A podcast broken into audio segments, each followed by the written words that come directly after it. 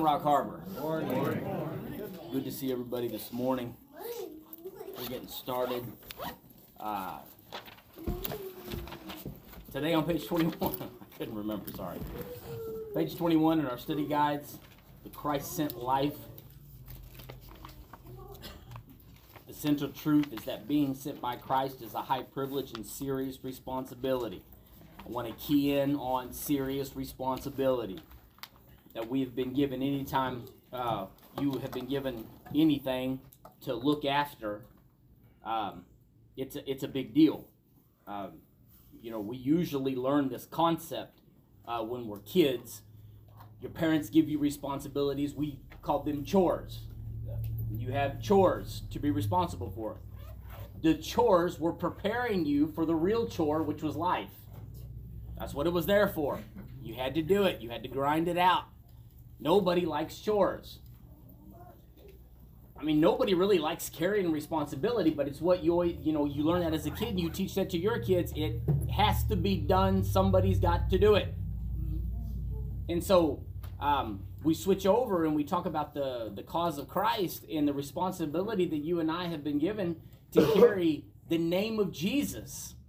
Do you realize that you are carrying this morning the name of Jesus? Amen. You have the responsibility of carrying his name and being a representative of the kingdom. That's some kind of serious responsibility.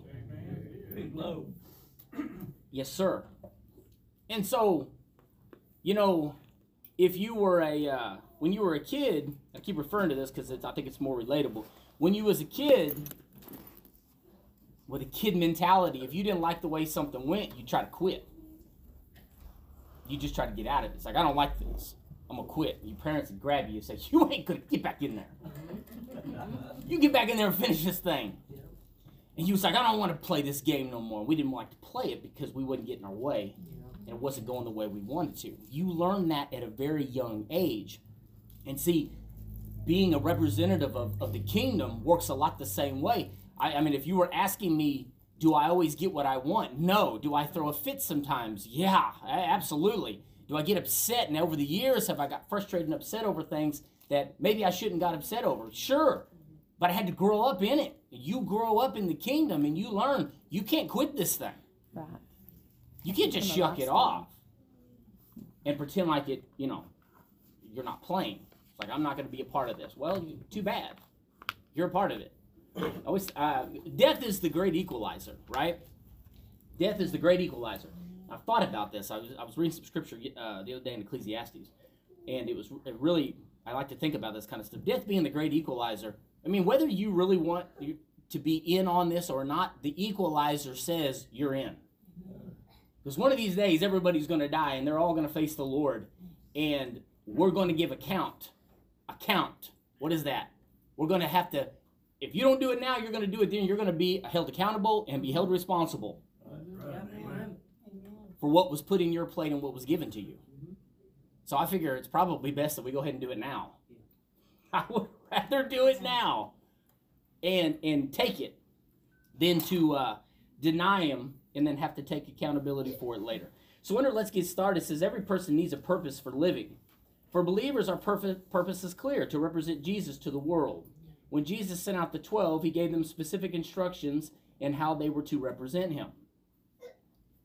Though times and cultures have changed over the centuries, our purpose in the uh, is the same as that of the disciples to represent him regardless of the persecution and to fearlessly share his message to others. Hasn't changed, right? Still the same. Culture's changed. Yes, that's true.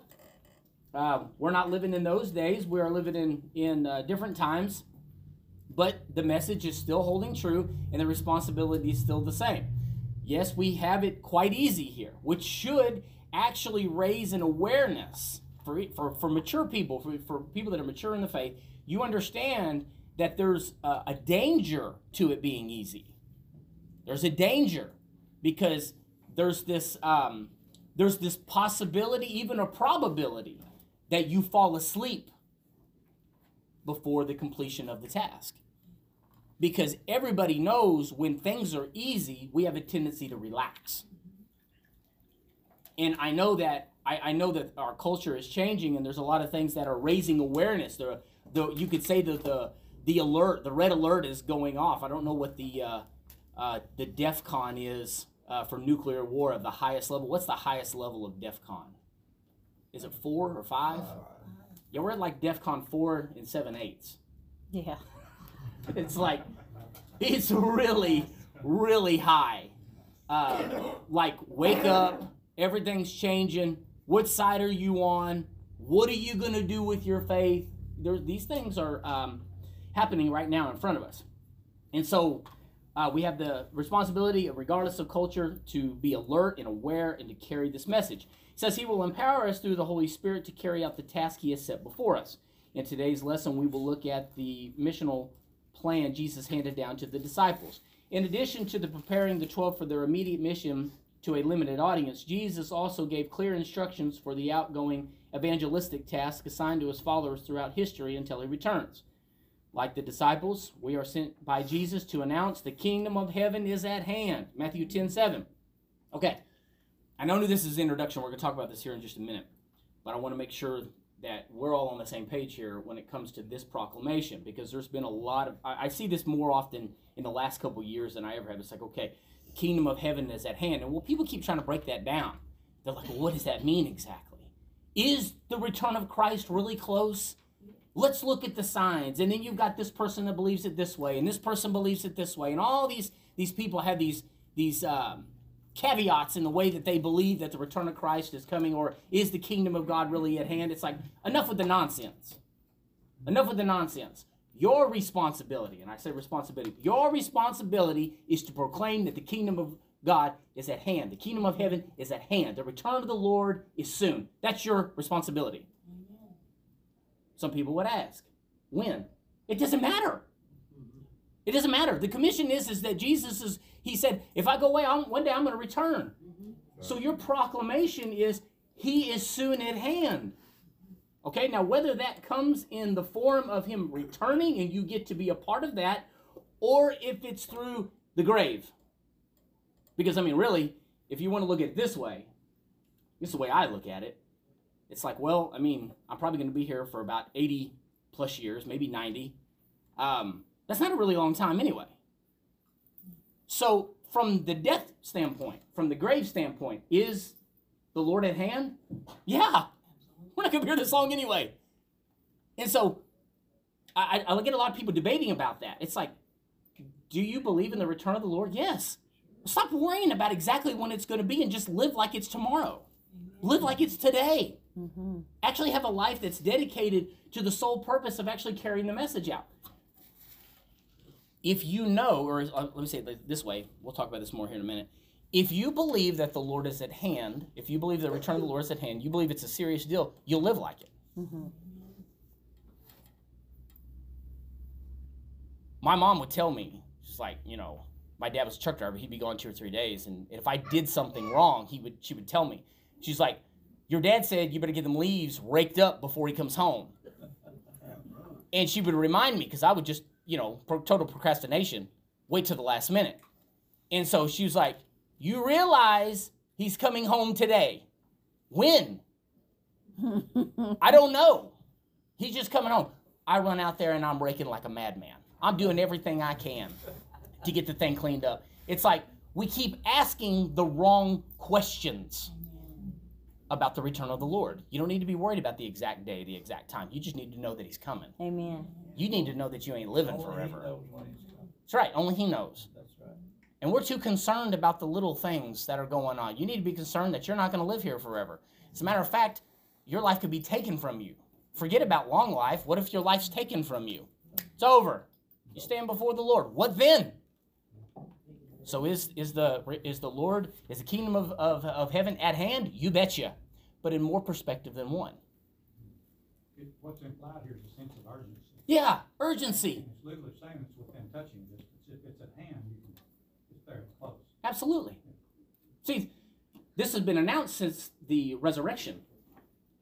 And once the resurrection was done, then the disciples, this was their core message going out and, and preaching 2,000 years ago. The return of the Lord is at hand. So some would make the argument it's like, well, You know, that was 2,000 years ago. I want to recall, I want to remind you once again don't get caught up in those dates and times. You'll get caught slipping. You'd be more worried about, well, we, we got time. No, you, you really don't. You don't you don't have no time. You ain't got no time. With the unpredictability of life, in the way things happen, you don't you don't have no time. Mm-hmm. This is this has been conveyed to me by the Holy Spirit. It's like you don't even understand what you're playing with.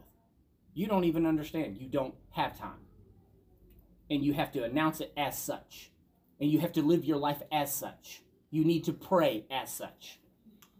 Pray like it's your last moments. Urgency. Urgency. Okay.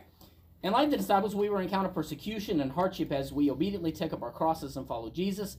But if we give up our lives for Him, going wherever He sends us, we are promised life eternal. Absolutely. All right, let's read some scriptures.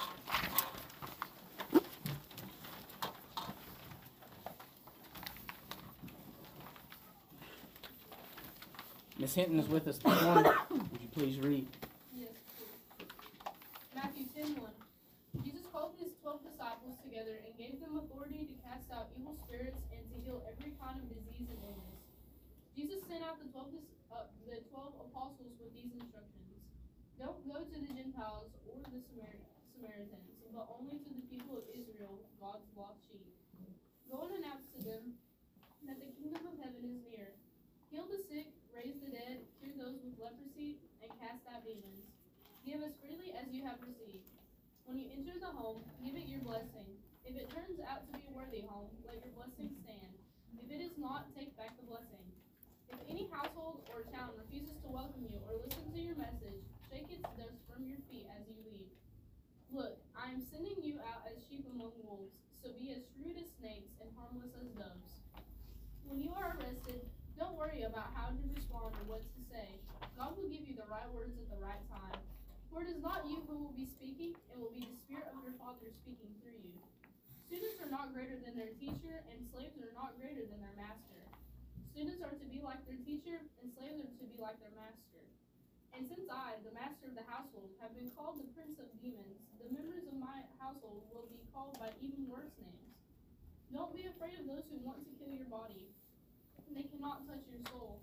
Fear only God, who can destroy both soul and body in hell. What is the price of two sparrows? One copper coin? But not a single sparrow can fall to the ground without your Father knowing it. And the very hair, hairs on your head are all numbered. So don't be afraid. You are more valuable to God than a whole flock of sparrows. If you refuse to take up your cross and follow me, you are not worthy of being mine. If you cling to your life, you will lose it. But if you give up your life for me, you will find it. Amen. A lot of identification there, if you notice in the scriptures.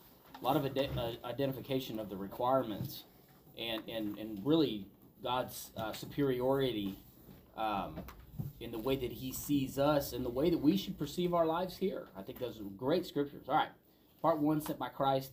Jesus sent out the 12 apostles to take his message to the towns of Israel. Like them, Jesus commissions us and sends out to serve as his representatives, carrying the gospel to the world. Jesus told the 12 to focus on the Jewish population. As God's chosen people, they were to be given the opportunity to hear that the kingdom of heaven is near. All right, so um, he was telling them, he said, I want you to focus on the, uh, the Jewish population, obviously knowing um, with his uh, death and resurrection that the Gentiles will be grafted in. So he's like, you know, spread the word, spread, spread the message. And this is easily translatable uh, for your personal circle. And I've, I've said this many times, I'm not going to spend a lot of time on this, but your personal circle. So the, you really you have to ask yourself, okay, what is my personal circle? And it's everybody that you come across in a day's time. It's God has given you that area. And it's like we think, you know, we think about, with, we fear, I'll, I'll put it that way, we fear God sending us somewhere. God, I pray you don't send me to Africa or send me to some foreign country to be an evangelist. We're always worried about being called. But here's the thing is that you need to understand the scope of what you've already been given. Like right now, like what you're around. Forget about being um, miraculously called to some faraway place. What about here? What about your circle? What about the people that are around you? What about your what about your own friends and family? See, we often think in larger scales, and we always think God's going to send us over here, send us over there. No, take a couple steps back and look about look at the people that you are crossing paths with right now. Those are the people you need to be touching. Those are the people that you need to be having conversations with and and and trying to not yes invite them to church but that's not the gist of it. I hope that's not the i, I hope that's not our only version of witnessing. You'll come to church with me sometime. That's good. Thank you for doing it. Okay let me make sure make sure you don't think i'm knocking you. That's good. But you need to we need to be having harder conversations we need to be asking you so so what do you think where, where do you think you'll go when you die that's a great conversation starter. Where do you think you'll go? Uh, I don't know. Where do you think you'll go? I'm going to go to heaven. I know Jesus is my Savior. I'm just, I'm just asking. What do you think? You see what I mean? You just get into that conversation. Let's get to the heart of the matter. Let's actually get in and dig a little bit. I have a, a good friend of mine, uh, a good friend of mine, went to high school with him, known him, been around him uh, ever since those days. And uh, I always ask him about coming to church. You can come to church with me. Come to church with me. Come to church with me. He knows where I stand. We've been. He knows ever since we was kids. He knows where I stand. I had a conversation with him the other day, and uh, he's always teasing me. Always teasing me about. He's like, you know, hey, I serve Buddha. He doesn't. He just teases me about it. That's you know, that's the way it happens. You know, he's just always teasing me. And I said, and I and I said this to him. I said, no, listen. I could have let it stop there. I could have let it drop, but the Holy Spirit was dealing with me. It's like, don't, no, don't drop it. Because I know y'all always joke, but don't drop it here. Pick it back up. I said, listen, I need to, I, I, I want to ask you something really, really. You realize this thing is wrapping up, right? And he just, he just looked at me. I said, man, I think Jesus is coming back soon. I said, I think he's coming back soon. He goes. And right then, I didn't have to say much more. It hit him right in the heart. The Holy Spirit's doing the work. I don't have to do anything. Mm-hmm. The Holy Spirit's doing the work. And I said, I'm serious, man. I tell you, this thing is really wrapping up. I said, it's a serious deal what we're doing right. Now. It's a serious deal. I said, man, you never know when your life could be taken from you or when he could make a return. He said, I know, man. I know. And he shook his head like this. And the Holy Spirit was like, that's enough. That's it. You don't have to say anything else. What was it? You got to the, open the door. The door's open. We got to the heart of the matter. The Lord started dealing with him. I don't have to do anything else. Am I going to follow up? Yeah, you betcha. I'm gonna follow up because it was a real moment. And so sometimes we have to dig a little bit. Sometimes I say, hold, hold on a second, hold on. I'm not talking about you coming to church with me, and you always tease me, and I always tease you, and you're gonna say no, and I'm gonna say you should, and we're gonna do this back and forth, and then we're gonna be done. Stop for just a minute and take it one step further. Mm-hmm. Hold on a second. Do you do you really know that this thing is about to wrap up? Do you really know that we don't have much time on this earth? Do you really know that there's a lot of stake here, and there's a heaven and there's a hell? and let's put people in those situations to answer those questions. Uh, I think we always, I think we're, I think we've we've had some experiences back in our past and in our lives that, and I'm not saying your experiences are relatively negative, but I, I will also say that you might be surprised how ripe people are right now, how ripe they are, waiting for somebody to ask them about Jesus. Talk to a young man. Sorry, I'm kind of getting off base here. I just want to tell you this because it was interesting to me. I talked to this young man. He's uh, 17 years old. Um, had seen him in a while, and um, he's he had played basketball with my boys, and and we've had a connection with him when he was really young, and I hadn't had a chance to really speak with him. And we were in a store and things were moving through the line and i don't have you know it's one of those times you don't have a lot of time to talk you got to keep moving moving moving. And so i'm at this place he could have asked me any question. He could have asked me any question about he could ask how the boys were doing he could have asked anything. He didn't ask any of those questions. He said how's the church doing 17 years old and he asking me how my church is doing you think what's the big deal oh that's weird for a 17 year old to ask that Yeah. 17 year old going to ask you how your church is doing? I said, man, the church is doing great, man. I'm glad you asked. I said, man, I'd sure like to have you. He goes, I might come out sometime, man. That was it. That was the end of the conversation. We didn't have no more than He didn't ask about the family. He didn't ask about anything. He asked about the church. Ripe. Ripe. Something's going on in him that needs to be picked. Mm-hmm. And I'm thinking, you know, if you're just a part of the process of, of seeing that, I don't care if it happens with me, but God forbid I'm not a part of the process of making sure that seed gets fertilized. Right? It doesn't all have to be done by you. You don't have to be the one to, to plant it and to reap it and to, the whole thing. You don't have to be part of the whole process. Just but make sure you're part of the process. So anyway, I was encouraged by that. I really did. I thought about that. I left there and I thought, man, what an interesting what an interesting connection there. Now I could we could have I could have missed it, you know, because when you're in the store, and you ain't seen someone in a while, you know, you don't always want to talk to them, but it was just instant. It's like I'm gonna take just a chance here. I'm gonna chat with him, and and even though it wasn't there wasn't a lot that come out of it, but you have to pay attention to the signs. Pay attention to the people around you right now. Pay attention to the people around you. They could be giving you the signs that they're ready. Does that make sense?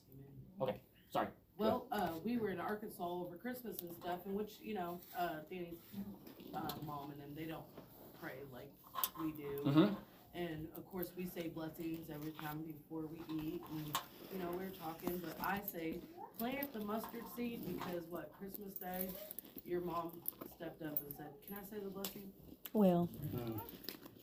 And She actually got emotional she too. so got I knew very it was, emotional.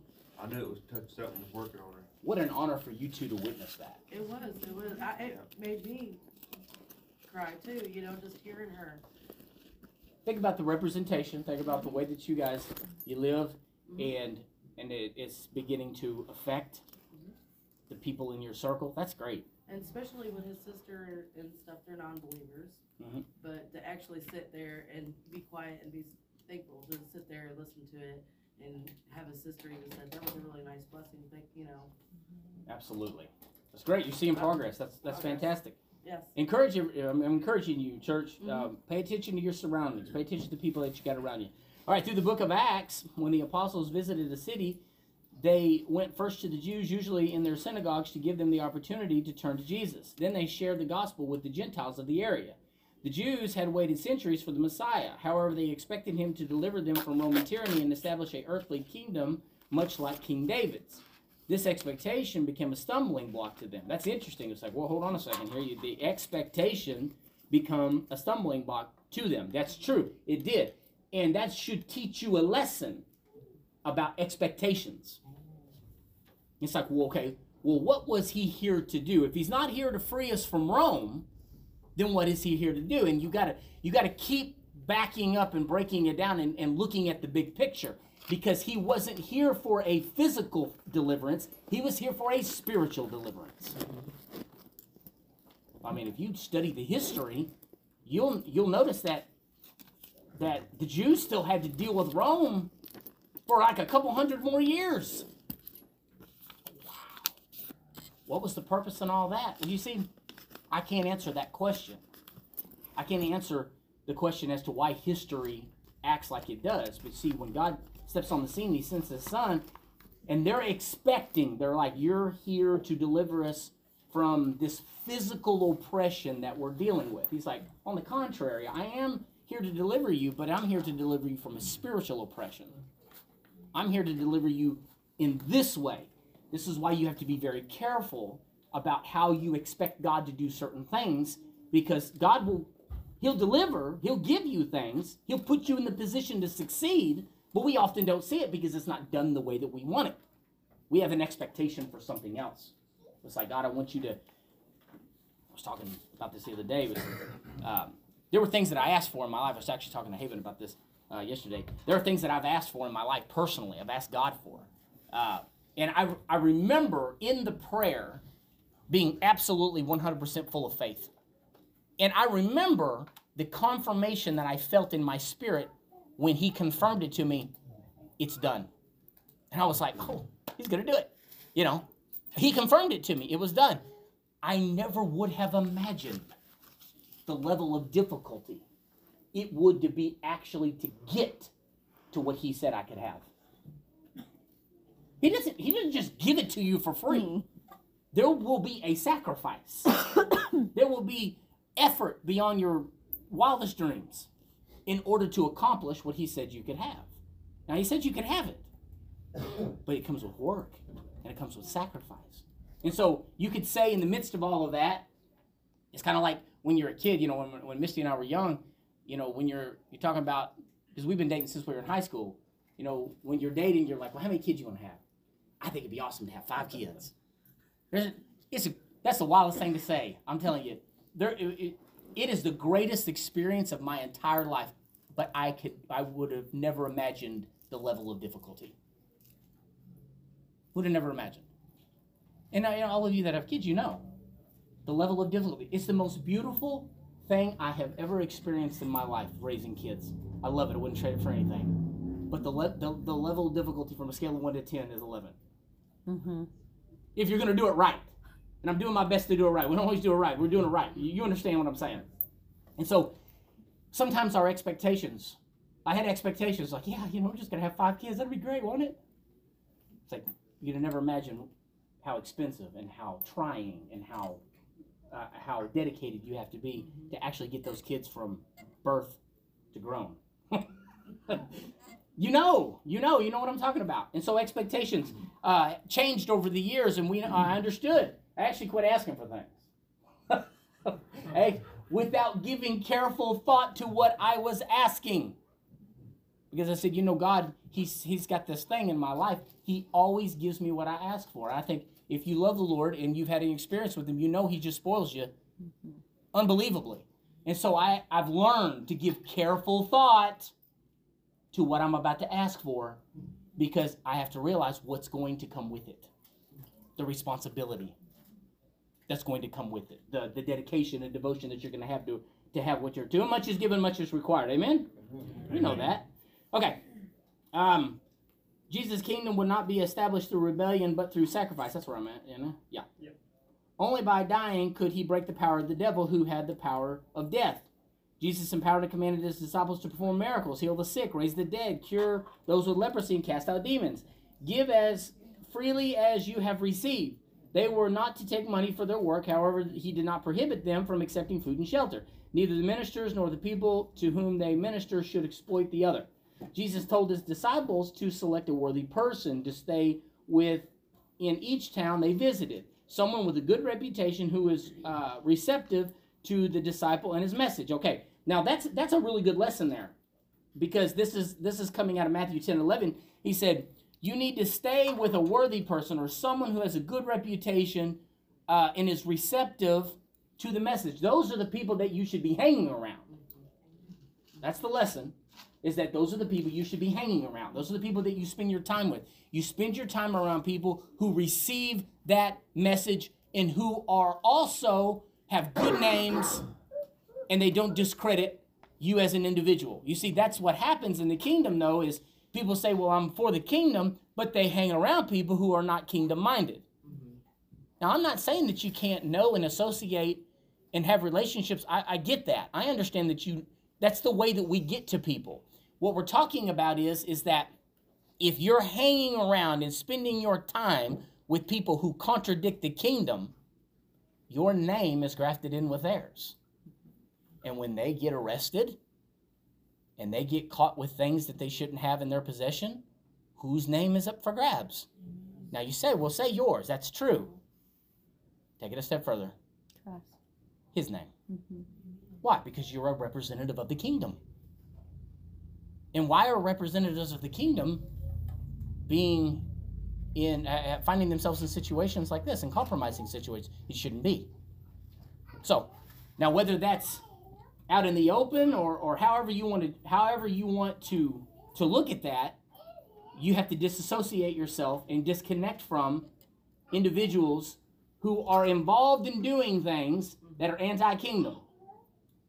I'm telling you that I'm telling you that as a warning, but for your own for your own good. Some of you some of you may say it's like you can't tell me who I can hang around with. See, that's the problem. It's the attitude that comes with it. So no, I'm not trying to tell you who you can hang around anyway. I'm telling you it's costing you something if you do it and you don't realize what it's costing you. You don't realize it. In this in this society we live in today, it's the all inclusiveness that everybody is for now. It's this inclusivity. It's like, you know, God loves everybody. Yeah, of course he does. But you forgot that you were supposed to repent. Mhm. It's like for some reason we forgot that part of it. It's like, but God, God loves them too, he? I, I've been asked, I have been asked. Tanner, if these people I know, I know these people, and I'm going to really generalize this. In this, but this, I'm not making this up. This really happened. I was asked. Um, so, Tanner, if they don't believe, if they don't believe in Jesus, they, they believe in God, but they just they don't really have the same faith that we do. Yeah. But they're really good people. Are they really going to go to hell? And listen, I didn't make the rules. I didn't make them. I'm telling you, the only way to the Father is through the Son. Amen. That's it. There is no other way. And so I think we have a problem where it's almost like we're, we're afraid to tell the truth at times. Mm-hmm. Because we're like, well, you know, I don't really want to tell you you're going to hell. Well, it's not you. You're not really doing that. You're not judging. But I'm telling you, the Bible tells me that I can't make it to the Father except through the Son. Amen. And that's that I have to believe in the death, burial, and resurrection of Jesus Christ and what he represented as taking on sin. That means I got to get away from sin. Amen. That's my that's my responsibility to get away from sin. And so it's as plain as that. Now, what you and God talk about on judgment day, that's between you and him. I can only go so far. I'm not going to judge you, but I will tell you that's the only way to the Father. And so, could that could that cause some discomfort to some people? Betcha. Yeah, it really gets some people upset. That's like, but they're good people, though. It doesn't matter. It doesn't matter. Eh, Forget that. Drop that whole that whole idea that they're good people and that's what should send them uh, to heaven. No, I and, and to be honest with you, that would be great, wouldn't it? If good people made it to heaven, but that's not the case. It's not the case, and so we have to. We know that it's only through Christ and Christ alone. Okay. Um, they were to stay in the same place until the task of that location was finished. It was considered an honor to offer hospitality to strangers. If the disciples had moved around in the community, they would have brought shame to the household. So when they left a house, they were to leave the town. to salute a family was to show kindness and respect, the usual salutation of the day.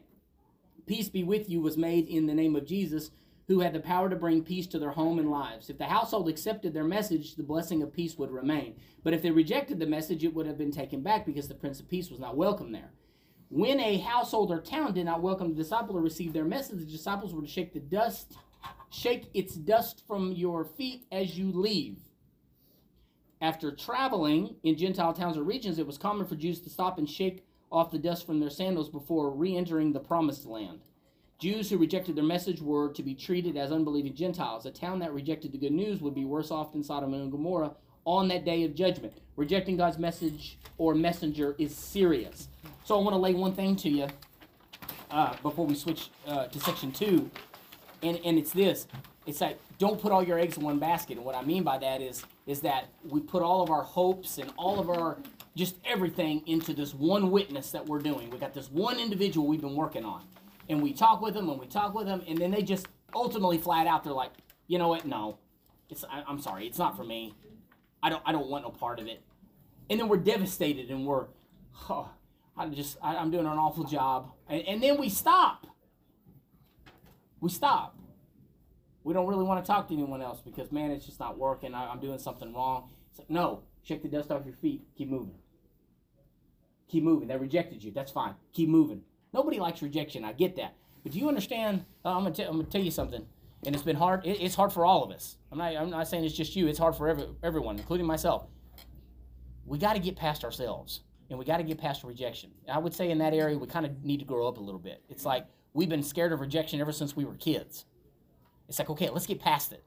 Let's get past it, and let's get rejected by ten people. Think about it. Think about it. Let's shoot for it. Let's get rejected by 10 people. I'm going to I'm not going to stop witnessing until I'm rejected by 10 people. Most people stop at 1. But how many lives did you touch by getting rejected by 10? Think about it. See, we're too worried about the rejection. You still planted that seed. You still planted the seed. Yeah. Think about the good that is being done by opening your mouth. That's what I'm really pushing is that we just don't open our mouths enough. I'm just as guilty as anyone else. It's like I need to open my mouth. I told the Holy Spirit, I was like, remind me when there's opportunities that I'm not seeing. Man, he sure does it. Here's your opportunity right now. I'm like, well, I wasn't ready. I'll do it next time. Be ready. Church, open our mouths. Let's open our mouths. All right, part two hazards of being sent. This is a good one. Jesus wanted his disciples to know he was sending them into perilous situations as sheep among wolves. Much of the world is growing increasingly intolerant of the gospel. Many people violently and vocally oppose God, his people, and his message, just as they did in Jesus' day. This is why this is not to be a surprise to you. This is why I don't spend a lot of time on this. Personally, from a personal perspective, I don't spend a lot of time personally looking at the rejection aspect of it because it's to be expected anyway. It's like, oh well. It's like your life's tough because of Jesus. Oh well. You that's what you signed up for, right?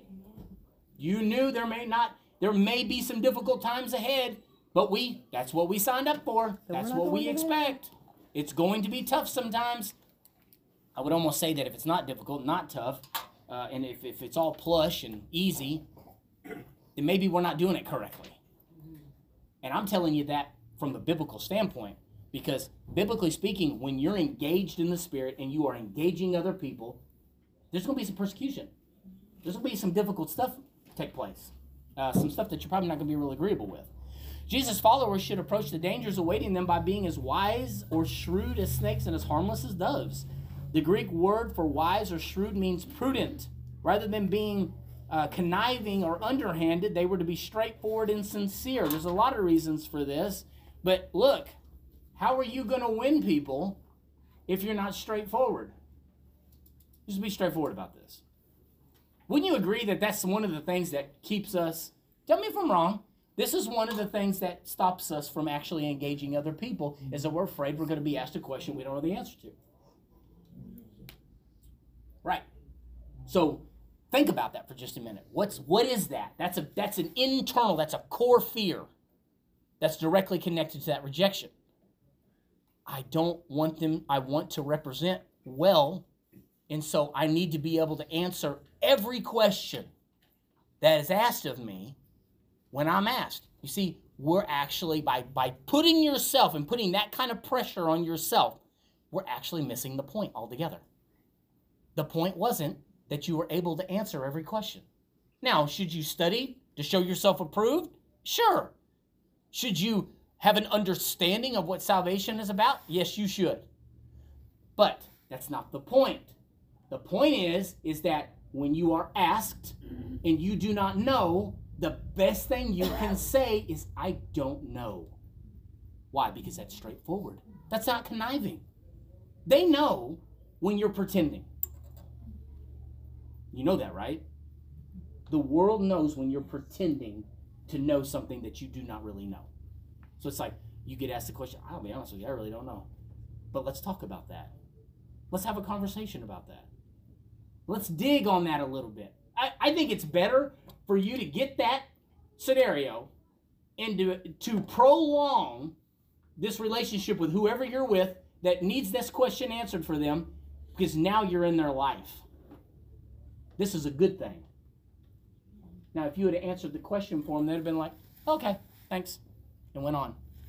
Actually, the fact that you've been challenged and they've been challenged and now you're both looking for an answer is actually a good thing.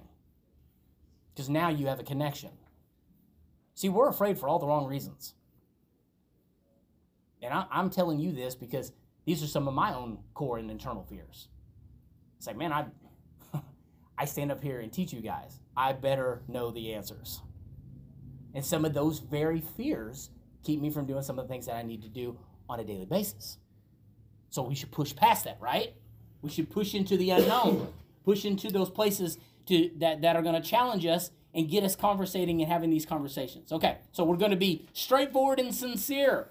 Jesus' warnings were meant to prepare his followers for the opportunities persecution would bring. When persecution came, the Holy Spirit would give them the words to speak to maximize the effectiveness of their witness. There's another role of the Holy Spirit, and we trust the Holy Spirit, don't we? Amen. It's kind of like I like bungee jumping. I would never do that, by the way. It's fun. Jump. Make the jump. And we trust the Holy Spirit that He'll give the correct words to say. Every one of you, I think, at one time or another, have experienced this. But I think what happens is, is, is that we're we're we're not understanding that it's not a one-time thing. The Holy Spirit is going to put words in your spirit to speak each and every time, not just once or twice, every time. And I, I think I believe it's something that has to be exercised. Exercised. Do it over, over, and over again. Putting ourselves in that situation, allowing the Holy Spirit to speak. And when you do that, when you do it, it's going to sharpen that. It's going to get yourself sharp.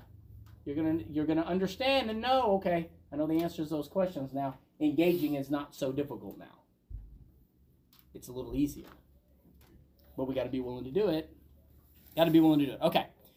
Um, what was that? Um, Jesus explained. yeah, Jesus explained uh, the world would hate anyone who attempted to expand his kingdom. Satan is the source of this hatred. Absolutely. Uh, even family members would turn against one another because of him. Parents have disowned their children. Siblings have shunned their uh, believing brothers and sisters. And in some places, family members have betrayed one another to death for accepting Christ. Rather than concealing the cost of discipleship, now I want you to listen very carefully to this. Rather than concealing the cost of discipleship, Jesus encouraged his followers to remain faithful when persecuted, promising that everyone who endures to the end will be saved. Thank you, Father, for not concealing the cost. And that's what you have to that's what we talked about at the beginning and that's what we have to come to grips with is what does this thing cost to be a disciple? And he said, this is the way you this is your perspective. This is your mentality is that it's going to cost a lot, could cost you everything. But know that because you were willing to pay the price, you get to inherit eternal life. Fair trade? Amen. Oh, it's way outweighed. You understand that, right? Momentarily here, eternity, right? Yes. And so we're we're we're giving our lives away for the sake of the gospel. We're giving it away for the effectiveness of, of the gospel in the hopes that people are reached because that's been the theme since the very beginning. And so why are we still so attached to this thing here? Because eternity is where we're all going anyway. Whether it's over here or whether it's over here, one way or another, we're going somewhere. Now think about that, church. Think about it. That should shake you up. We're either going to heaven or we're going to hell. We're going to one place or the other. It should, even for people who are saved and you know Jesus as your Savior, this is some stuff that should really curl you up. Think, there is a possibility I could land in hell. You see, there's no gray area. There is no gray area. And that's something that's going on in our culture today where everyone seems to be specializing in gray areas. Well, I know it means this, but then there's this meaning over here, and it's the, the truth is somewhere in between. Look, when it comes to eternity, there's not going to be a gray area. Uh, at one time, they called that purgatory. You know, it's you know, it's like somewhere in between there. There's no purgatory, church. You either going to be giving everything for Christ, and you're going to heaven, or we're going to be found lacking, and we're going to end up in hell. That is some tough stuff. It is, but I think we gotta I think we got to learn to digest that. Okay. Um, persecuted Christians are not always required to keep enduring this treatment. Jesus instructed his apostles to flee to another town if they were persecuted. Arriving in a new place would allow them to share the gospel with a new audience. Jesus said the Son of Man would return before all the cities of Israel had been reached. There is a debate as to his meaning, but the task of reaching lost people is still before us. We must continue sharing the gospel until Jesus returns. Absolutely. Until Jesus returns, or till, until when? Until you die. until you die. Those are the two ending points. Until Jesus returns or until you die. But the mission is still the same. Okay, let's move to section three. I think we might we we get to some of it. Do not be afraid. Jesus wants everyone to have the opportunity to enter his kingdom, so he expects his followers to confidently share the gospel with those who need to hear. He warned his followers the enemy would go to any length to stop them, but he did not want to instill fear in their hearts. Three times he told the disciples, Don't be afraid. Fear of persecution might tempt us to compromise our message, but we must not prioritize safety over truth. I want to I want to insert something here, and the flow of the lesson is talking about the possibility of, or or you know, he, him saying, "Do not fear," which means what? If you don't fear, remember, fear is a fear. Do not fear is a choice, and you're being told that because fear is probably present and and that comes back to those expectations comes back to some of the prayers and I i'm reminded of these prayers when i was uh, i was younger and it was my prayer was remove the fear. Remove the fear from me. Take it all away. How many have prayed that prayer? Remove the fear. Take the fear away from me. You see it's not that's not the way it works. Fear is always going to be present to some degree. When you are not fearing when he says do not fear not fearing is a choice in spite of. It's like, well, I just wished it wasn't there. So do I. But that's not the way it works. You have to choose to push forward. You have to choose in spite of the way that you see. How do you know? Well, how do you know that you're doing it correctly? It's like I've, I actually was asked this question one time. It's like, well, it says not to fear, but I feel the fear inside of me. How do I get it out of me? It's like, okay, look, we all feel things. But the way that you know that you're not being compromised by fear is that you're continuing to do the thing that you're afraid of. That's how you know. That's the evidence. It's like we we are looking at the wrong thing. It's like, well, I I feel this fear, and I'm going to use this for today's lesson. I feel this fear of witnessing. I'm afraid to witness because I'm afraid of the rejection. Not fearing means that you do it in spite of. Well, I just wish the fear would go away. Well, so do I, and there's a really good chance that it will over time. But the way that you confront it is that you do the thing that you are afraid to do. That's the way that you don't fear. It's like, don't let fear paralyze you. Because fear has a very specific trait about it. It's paralyzing. It makes you it makes you stop what you were currently doing and makes you go in another direction, right? That's what fear does. But if I'm not going to fear, then what does that look like? It means that I'm not going backwards, it means I'm going forwards, even though I might still feel fear.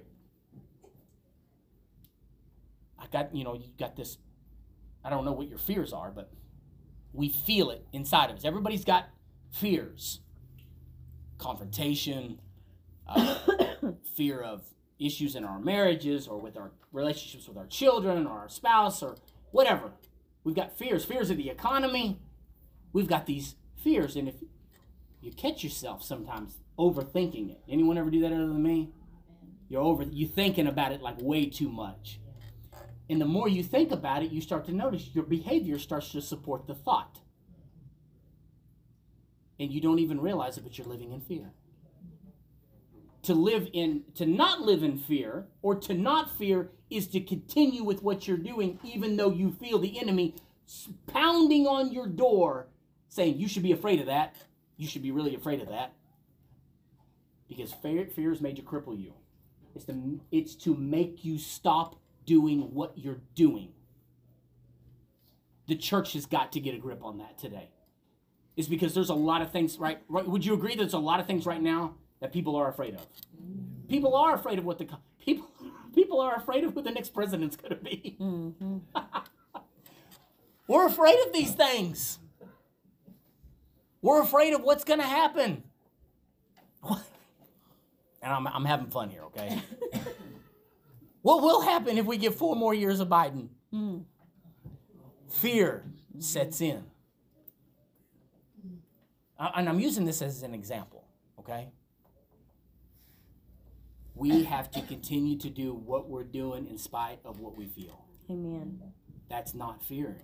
We're pushing through that hard wiring inside of us that says, you should stop now. That's enough. We shouldn't stop. You should keep moving. Keep moving forward. So he said, fear of persecution might tempt us to compromise our message, but we must not pri- uh, prioritize safety over truth. Um, I, I kind of disagree with the way they put it. Fear of persecution might tempt us to compromise our message, but we must not prioritize safety over truth. Uh, use wisdom. I think that's what I want to say. Use wisdom. Yes, you should be willing to give all for Christ, but you're not to be uh, you're not to be using lack of wisdom. Okay, uh, you got to you, you use your head. Even in persecution, we can take comfort in knowing God sees us and will comfort and strengthen us. Jesus promises everyone who acknowledges me publicly here on earth, I will also acknowledge before my Father in heaven.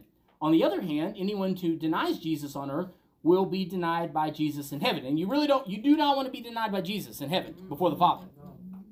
You do not want that scenario. According from Micah 7 6, Jesus declared that he, as the Messiah, had come to set up uh, those who followed him against those who did not, regardless of their relationship. Jesus' followers would likely lose, listen to what the lesson's saying here. Jesus' followers would likely, likely lose family relationships and even their lives because of their shift from family religious tradition to the message of Christ. Jesus wanted his followers to weigh the cost of following him. Weigh it. Think about it. We've been talking about this all morning. Is what does it really cost, and am I willing to actually pay that? Because the very things that he's talking about, I think that gets to, down to a real a core element of our our country and our humanity is that the very things that he's talking about at being at risk of losing are the very things that you and I want to protect. We're, we're hard we're hardwired to protect our families and want to make sure there's no rifts in our families and to make sure that everything is good. And we want those things to work out well. Well, see, what he's saying is, he said, though, but because you're a representative of the kingdom, it could pit you against the very things that you hold dear. And he's saying, I'm telling you that if you'll be willing to give those things up, that you will be rewarded for eternity. Now, it doesn't mean that you're going to go out and give up your families or anything like that. He's saying, if it comes to it, head head on confrontation. You choose me over that, and you will be rewarded. That's what he's saying. He's saying you have to be willing to give everything. And that's hard for us sometimes because because we are protecting those things. We don't realize that, that he's saying that that could very well be the cost. They should understand that paying this price would lead to fulfillment on earth and eternal life in heaven. Opposition is often uh, the cross believers bear to obediently follow Christ. That's, that's true. It means death to self, family relationships, and a familiar lifestyle. Yet, whatever a person sacrifices to follow Christ is worth it, even in their own life. In verses 40 through 42, Jesus explains how valuable the disciples are to God. The Father cares about their physical welfare as they do the work of spreading the gospel. Those who receive them with hospitality and generosity, accepting their message and acknowledging the one who sent them, will take part in their reward. I'm out of time. I, went about a minute over, so I, I apologize. Um, but I wanted to finish that out. Uh, what's it? What's it? What does it cost? What does it cost to follow him? What is it? What does it cost you? I don't know what it costs you. You only you really know what you have to pay in order to follow him correctly. And so I leave you with that. Um, search yourselves. Search yourselves and ask yourself that question: What is it? Fo- uh, what's it going to cost me to to follow him the way he needs to be followed? And am I willing to pay it? Out of time, guys. God bless you. Thank you.